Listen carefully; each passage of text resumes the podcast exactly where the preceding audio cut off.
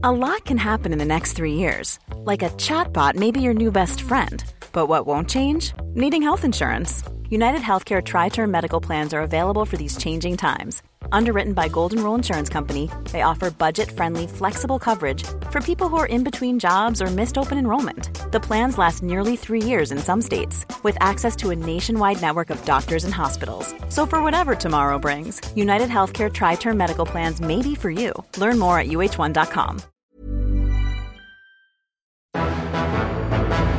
It's May 5th, 1921, and another remarkable event is about to be uncovered by Arion, Rebecca, and Olly, the Retrospectors. A woman who doesn't wear perfume has no future, Coco Chanel once famously said. But I think even she couldn't have predicted the incredible longevity of the scent that her company released on this day in 1921, that still over a century later is said to shift one bottle every 30 seconds. Chanel number 5. I found a description of what it smells like that was written curiously by two writers. The first of them, Julia Burchill, described number five as the scent of rich mothers and like a woman wearing fur. And then Susan Irvine, a perfume writer, added, Yes, and underneath she is wearing lace panties, hand sewn by nuns. Tells you a lot about Arion, doesn't it, Rebecca? That he, he searched for journalists describing the scent rather than just heading out to uh, John Lewis. That's digital journalism for you, Olly.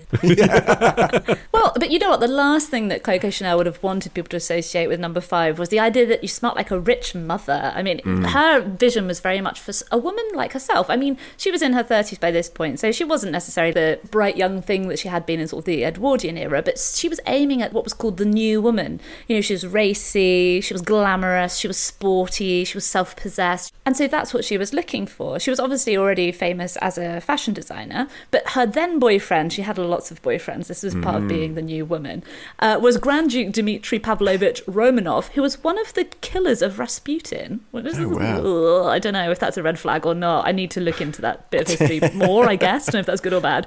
Uh, and he introduced her to the former perfumier of the Russian royal family, who was called Ernest Beaux. And so she commissioned him to come up with this perfume for her.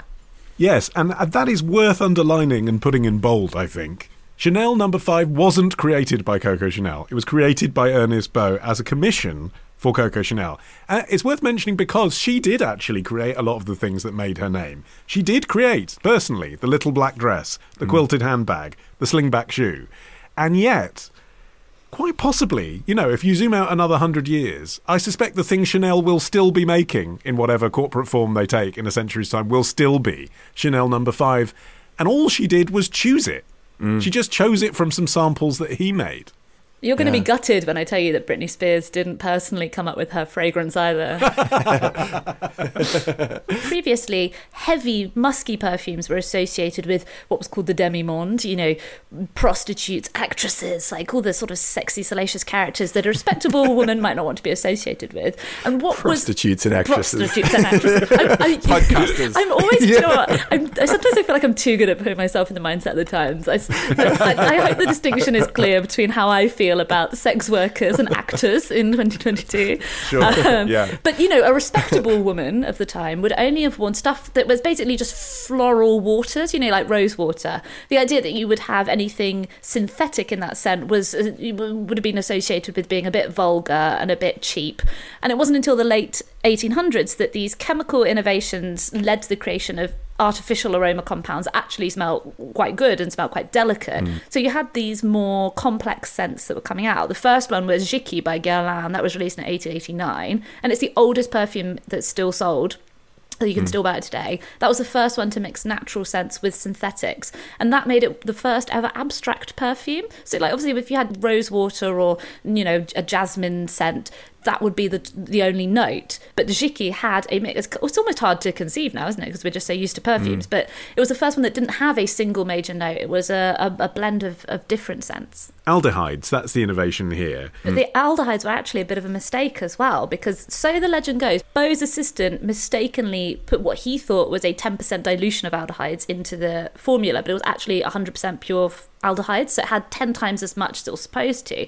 But that's what gave it this kind of fizz that's almost reminiscent, you know, if you're creatively minded, almost reminiscent of champagne popping. And it also has a sort of soapy scent. And that was something mm. that was important to her. She was really attached to like clean smells. Her mother had mm. been a laundry woman, and then she was actually, because her family were really poor, she was raised in a convent where you had nuns and everything was scrubbed fresh. So those kind of clean soapy scents were really, really important to her as well. So when she smelt it, she felt like, you know, it was almost meant to be. It's so complex, though, isn't it, her relationship with soap?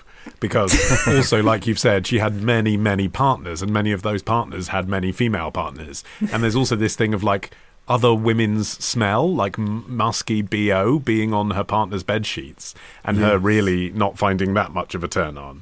And so she said that she wanted the smell of freshness. I'm just going to put it as bluntly as I've just put it, but you know, she wanted the smell of freshness essentially because of promiscuity. The fact that you have those two things going on in the same smell I want the smell of fresh laundry as a child from a convent, and the thing that reminds me of having sex with multiple partners in Parisian bedrooms. It's quite an interesting combination for a smell, isn't it?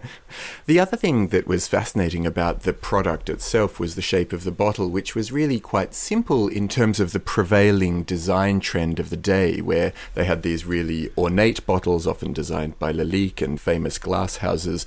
But she wanted a bottle that looked, well, there's various sorts of uh, legends concerned with this as well, but on one account at least, there was an idea that she wanted a bottle that looked like the whiskey bottle of her former lover, the guy that she loved. Uh, and so she had this sort of relatively sophisticated but simple version of that created. She didn't want something to be all frilly, it wanted the bottle to be quite simple and then allow the scent to speak for itself. And that's often interpreted as oh, a lot of male perfumiers in the past designing scents for women had misunderstood that women would want something feminine looking, uh, when actually they'd be perfectly happy with something that looked quite masculine like this. Mm. But I'm not sure that's quite the correct interpretation because when you think about it, all of the bottles basically would have been bought by men, or at least mostly with the the money of the male partners of the women who went into the store. So actually, it kind of weirdly makes sense, even for that not to be true the the women who wanted the scent liked the scent, but the men who were buying it for them were attracted to the bottle because it was masculine. Yeah, but I also think by this point, these ornate bottles were maybe being associated more with sort of like middle aged, wealthy women who had them as something, mm. you know, to have on display. Whereas what Chanel was doing tapped more into this new woman idea, you know, the flappers who were considered shocking because their outfits were perceived as masculine. This idea of sort of simplicity and naturalness, and obviously that playing then into being more sexually adventurous as well. So there was something, there was something feminine about it, but it was a different kind of femininity. And also, it was expensive. She was the perfect age to be the face of this brand herself, wasn't she? Mm the mm. elegance, the sexual freedom, but also kind of like, you know, she lived at the Ritz at this point in her life. She was photographed in Harper's Bazaar essentially advertising this fragrance. And you can see that that would have been very attractive for her target consumer for this, who would have been in their 40s or 50s. There's this ongoing ownership dispute that went on throughout her life where it's really hard to tell who's the goody and who's the no, baddie because it looks like it's it, not. Well, it's not. Well, I would say baddie too. Okay, well, we'll get to that. I mean, but, collaborating but, with the Nazis is definitely borderline.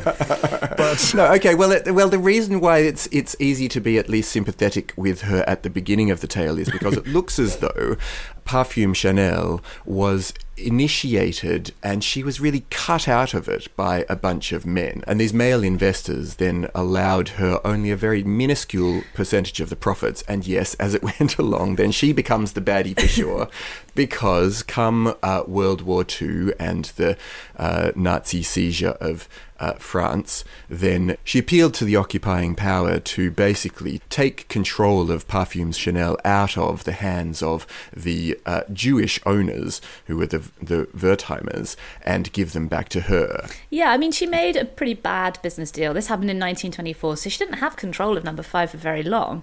But it, essentially, she was offered the opportunity to have Pierre and Paul Wertheimer, who were the directors of Bourjois, They said they would take over the business because it had become really popular. And obviously, Chanel was a fashion designer. She didn't necessarily have a setup to internationally distribute this.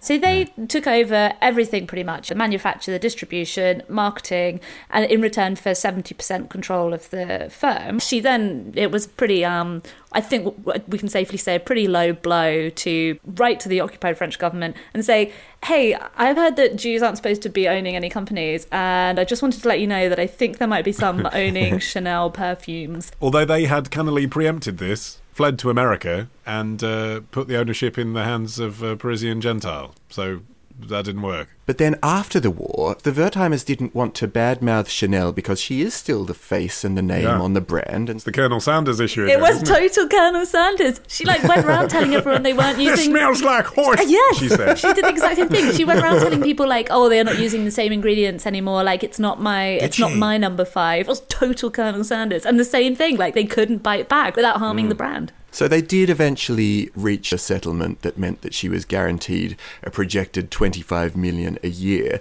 But there was one additional uh, stipulation that I thought was particularly fascinating, which was that Pierre Wertheimer agreed to pay all of Chanel's living expenses, from the very small to the very large, for the rest of her life.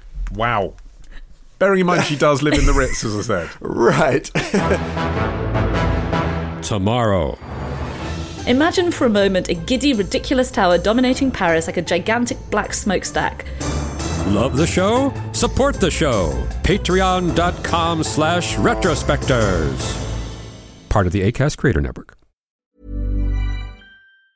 Hi, I'm Daniel, founder of Pretty Litter. Did you know cats tend to hide symptoms of sickness and pain? I learned this the hard way after losing my cat, Gingy. So I created Pretty Litter, a health monitoring litter that helps detect early signs of illness by changing colors, saving you money and potentially your cat's life. Pretty Litter is veterinarian developed, and it's the easiest way to keep tabs on your fur baby's health right at home. Go to prettylitter.com and use code ACAST for 20% off your first order and a free cat toy. Terms and conditions apply. See site for details.